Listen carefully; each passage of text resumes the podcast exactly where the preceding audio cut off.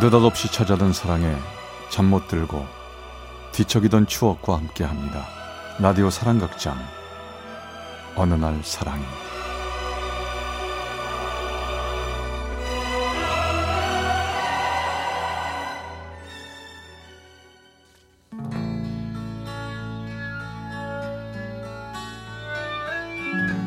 사랑의 체험수기 어느 날 사랑이 제67화 짝사랑의 끝 삼남 이녀 중 막내였던 저는 형들과 누나들이 결혼을 하고 조카들을 낳아 알콩달콩 살아도 결혼에 대해 생각하기는커녕 자유를 즐기며 혼자 여행하는 걸 좋아하고 결혼은 나의 자유를 빼앗아가는 구속이라고 생각했습니다.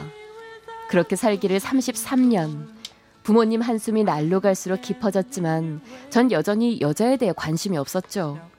특별히 좋아하는 이상형도 없었습니다. 그러던 2005년 6월 어느 날 사무실 여직원이 결혼을 하면서 퇴사를 하게 돼 새로운 직원을 구하게 됐는데요. 구인 광고를 띄우고 마감 날짜 마지막 날 이력서 확인을 최종 합격자 명단을 추리고 퇴근을 하려는데 한 통의 전화가 걸려왔습니다. 감사합니다. 레인보우입니다. 안녕하세요. 저 구인 광고 보고 전화드렸는데요. 직원 모집 끝났나요? 참 이상했습니다. 목소리를 듣는 순간 갑자기 얼굴도 모르는 전화 속 그 여자가 보고 싶다는 생각이 문득 들었죠. 짧은 순간이었지만 여러 가지 생각들이 스쳐 지나갔습니다. 평소 일상생활이나 업무 시에도 마감 시간 임박해서 일하는 스타일을 제일 싫어하는 나였지만 이상하게 이날만큼은 전화 속 그 여자가 궁금해지더군요. 아, 아닙니다. 오늘이 마감입니다. 아, 다행이네요. 저는 또 늦은 줄 알았는데. 저 이력서 지금 메일로 넣어드릴게요. 아, 아니에요. 내일 이력서 가지고요. 저희 사무실로 오후 1시까지 오시면 됩니다. 어, 시간 괜찮으시겠어요? 아, 직접 가야 돼요? 아, 네, 알았습니다. 전 계획에도 없던 면접 일정을 잡았습니다. 그리고 그날 밤 자꾸만 그 여자의 전화 목소리가 귓가에 맴돌았죠. 아, 도대체 어떻게 생겼을까? 에이, 이력서라도 먼저 받아볼 걸 그랬나? 그날 밤 전 전화 목소리의 그녀 때문에 밤잠을 설쳤습니다. 그리고 다음날 출근을 했는데 한 낯선 여자가 있었습니다. 저 실장님. 응? 저기 저 여자분 누구예요? 음, 어, 우리 팀에 새로 들어온 여직원이야. 인사나 해. 아니 벌써 뽑으신 거예요? 어, 내가 말 안 했었나? 어차피 어차피 마감됐었잖아. 전 이렇게 빨리 직원을 뽑을 줄은 몰랐습니다. 야, 어쩌지? 어제 그 여자분 면접 보러 1시에 온다고 했는데 가만있어 연락처도 안 받아놨는데 면접 보러 오면 뭐라고 하지? 전 오전 내내 그 여자분의 연락처를 받아놓지 않은 것에 대해 후회하며 일이 손에 잡히지 않았죠. 그리고 점심때쯤 사무실 문을 열고 한 여자가 들어왔습니다. 안녕하세요.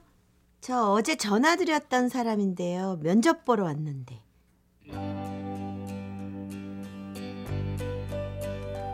까만 정장에 깔끔한 단발머리, 약간 통통한 얼굴에 뽀얀 피부, 거기다 안경을 썼는데 이마엔 땀이 송골송골 맺혀 있는 모습이 평소 이상형이 없었던 저는 그 여자를 보는 순간 내 이상형이 돼버렸습니다.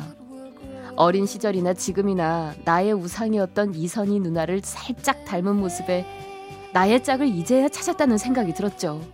하지만 이미 회사에선 사람을 뽑은 상태고 그렇다고 그녀를 그냥 보내긴 그래서 면접만 보기로 했습니다. 어려 보이는 모습과는 달리 나와 나이 차이가 6살밖에 나지 않았습니다. 어, 생년월일이 1979년 11월 생이네요. 이거 진짜 생일 맞아요? 아, 아닙니다. 저 주민등록상 생일이에요. 아, 예전에는 태어나서 한참 있다가 출생신고 많이 했다고 하잖아요. 전 이것저것 묻는 척을 하다 최종적으로 큰 결심을 하고 물었죠. 혹시 남자친구 있으신지요? 네? 아니요.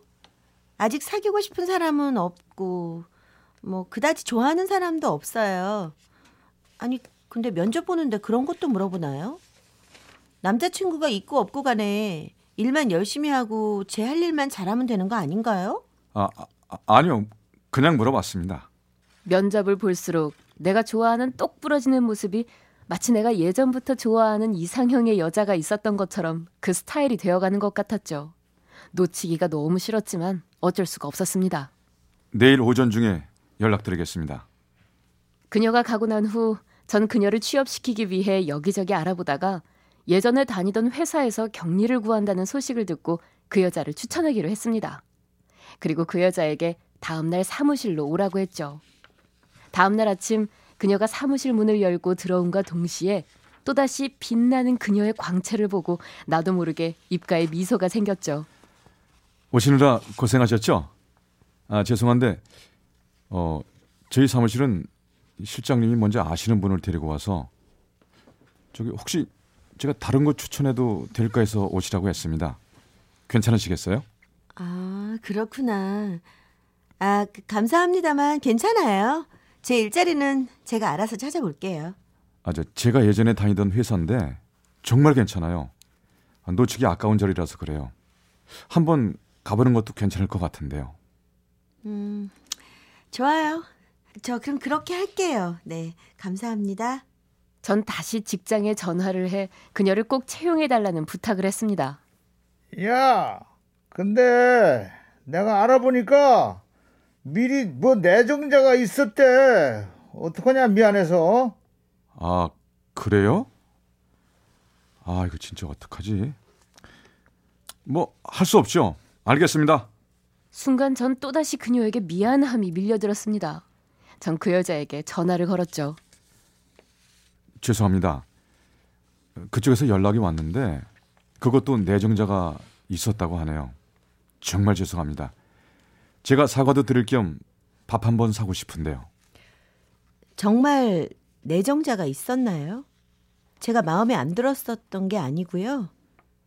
아, 예, 하여간 알겠습니다. 아마 두곳 모두 저랑 인연이 닿지 않아서 그런 것 같네요. 신경 써주셔서 감사합니다. 밥은 됐습니다.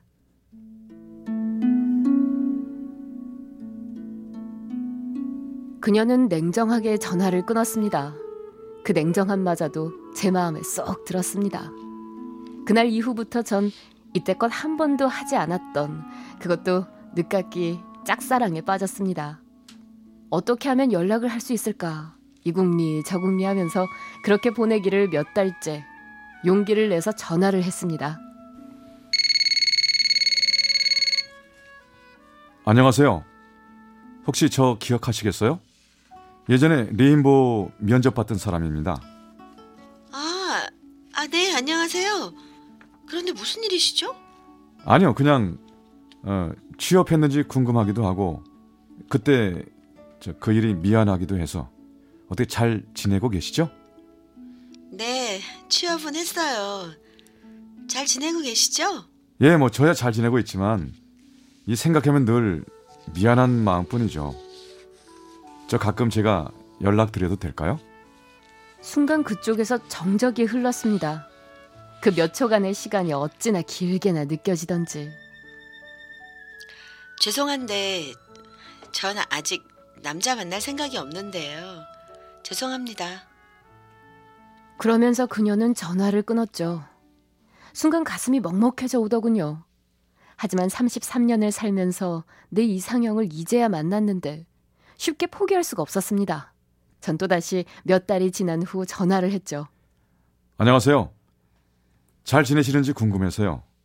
그리고 지난번 그 일로 인해 너무 미안해서 제가 밥 한번 꼭 사고 싶은데. 저 아니면 연락 계속 할 겁니다. 정말 끈질기시네요. 좋아요. 그럼 우리 밥만 한번 먹는 걸로 해요.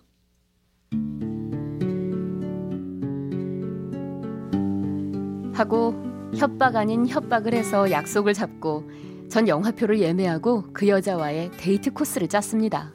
그리고 드디어 기다리던 그녀를 만났습니다. 이렇게 나와 주셔서 고맙습니다. 저기 우리 밥 먹고 영화 보러 갈래요? 제가 예매해 놨습니다. 영화요? 영화는 좀 그러네요. 뭐 우리가 데이트하는 것도 아니고 그냥 간단하게 밥만 먹기로 했으니까 저 밥만 먹고 들어가겠습니다. 아 아 그러세요. 그럼 뭐 영화는 됐고 제가 집에 모셔다 드리겠습니다. 어, 아니에요. 저 혼자 갈게요. 아유, 뭐 어린애도 아니고 그렇다고 연인 사이도 아닌데 데려다 주실 필요 없어요. 저도 충분히 혼자서 집에 갈 수 있어요. 그럼 안녕히 가세요. 아, 아 아니에요. 그래도 제가 모셔다 드릴게요. 그냥 별 의미 없는 거예요. 허락해 주십시오. 제가 고집을 꺾지 않자 그녀는 겨우 허락을 해줬습니다. 그리고 그녀를 집에 데려다 주고 오면서 많은 생각을 했죠. 한때 나를 좋아하는 여자들도 많았는데 그 여자들이 좋다고 할 때마다 냉정하게 거절하며 가슴에 상처를 줘서 지금 내가 이렇게 고생을 하는 건가 하는 생각도 들었죠. 어쨌든 전 그녀를 포기할 수 없었고 또다시 한 달이 지난 후 용기를 내서 전화를 했습니다. 저 죄송한데요. 이젠 전화하지 말아 주셨으면 합니다.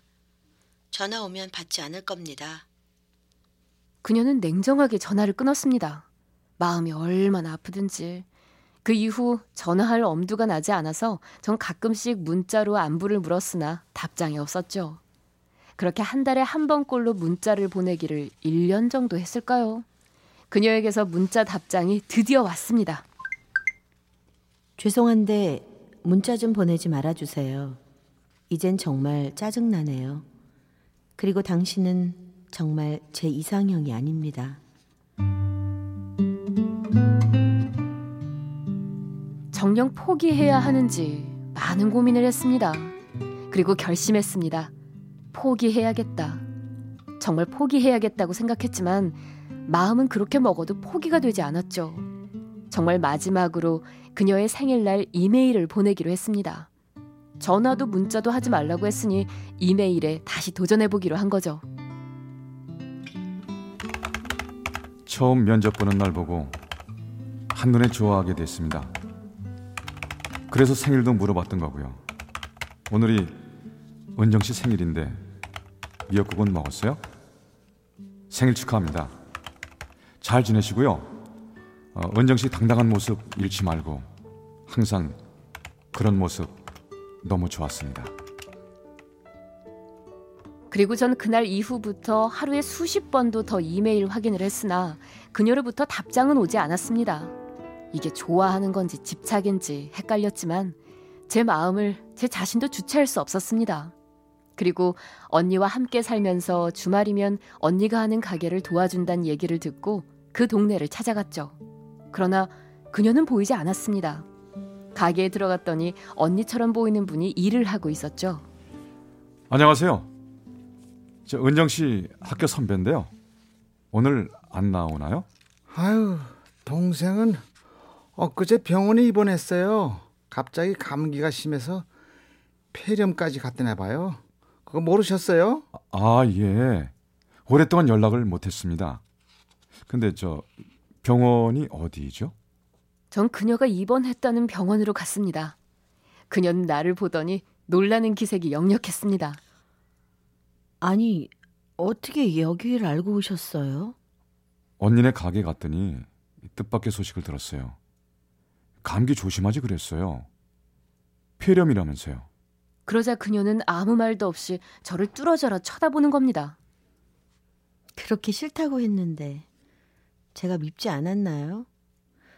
저 같음 정말 싫어했을 텐데. 전 괜찮습니다. 신경 쓰지 마세요.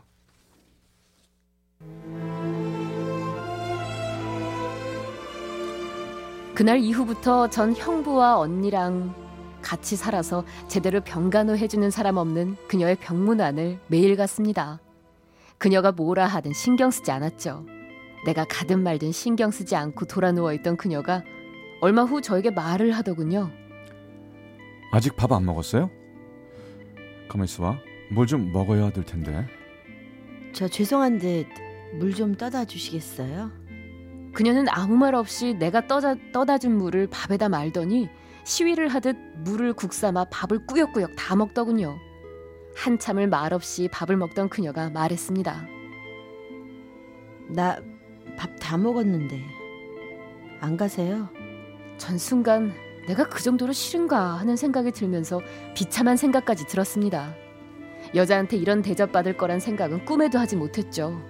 하지만 내가 처음 좋아한 여자가 아프다는데 퇴원할 때까진 무슨 일이 있어도 병원으로 출퇴근하기로 마음먹었습니다. 역시 지성이면 감천이라고 했던가요. 그녀도 시간이 지날수록 나와 장난도 치고 개인적인 이야기도 하고 마음을 터놓고 이야기했습니다. 그리고 드디어 퇴원하는 날 전 아침 일찍 병원으로 향했습니다. 마지막으로 제 손으로 퇴원시켜주고 싶었거든요. 은정 씨, 아프지 마세요. 많이 만나진 못했지만 은정 씨가 아프니까 내 마음이 더 아파요. 밥 잘 드시고요. 그리고 이제 은정 씨 마음 편하게 놓아드릴게요. 연락하지 않을게요. 그리고 집으로 가려고 하는데 그녀가 갑자기 날 부르더군요. 저 고마웠습니다. 정말 저에게 연락 안 하실 거죠? 네. 이제 마음 불편하게 하는 일 없도록 하겠습니다. 행복하세요. 아쉬운 마음으로 뒤돌아 가려는 날 갑자기 그녀가 또다시 저를 부르는 겁니다. 저기 저 사실은 이제 막 그쪽이 좋아지려고 하는데 아, 저에게 기회를 한번 주면 안 될까요? 예? 뭐라고요? 지금 제가 들은 말 사실이에요? 잘못 들은 거 아니죠? 저 특별히 이상형이 있었던 거는 아니었지만 참 좋은 분 같네요. 그동안 죄송했어요. 제가 너무 못되게 굴었죠. 아닙니다. 그럼 이제 우리 사귀는 거 맞죠? 고맙습니다. 정말 고마워요. 아, 이번에 퇴원하면 진짜 포기하려고 했었는데. 오히려 제가 더 감사드려요. 병원에 오시는 거 보면서 제가 그렇게 못되게 굴었는데도 불구하고 한결같이 좋아해 주셔서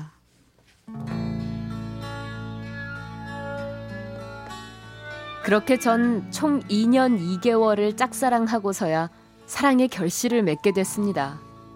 3년을 사귀면서 크게 싸운 적도 없고 서로가 서로를 이해하고 존중해주며 예쁘게 사귀고 있습니다. 짝사랑 2년에 3년의 교제 끝에 다가오는 5월에 5월의 신부를 만들어주려고 합니다. 비록 2년 동안은 마음이 많이 아팠지만 그 사랑의 결실이 내가 좋아하는 사람과 평생을 할, 함께 할 수 있다는 사실에 더 행복합니다. 첫사랑, 첫 짝사랑의 결실이 짝사랑이 아닌 함께 할 수 있는 사랑으로 끝나게 되어 너무 행복합니다.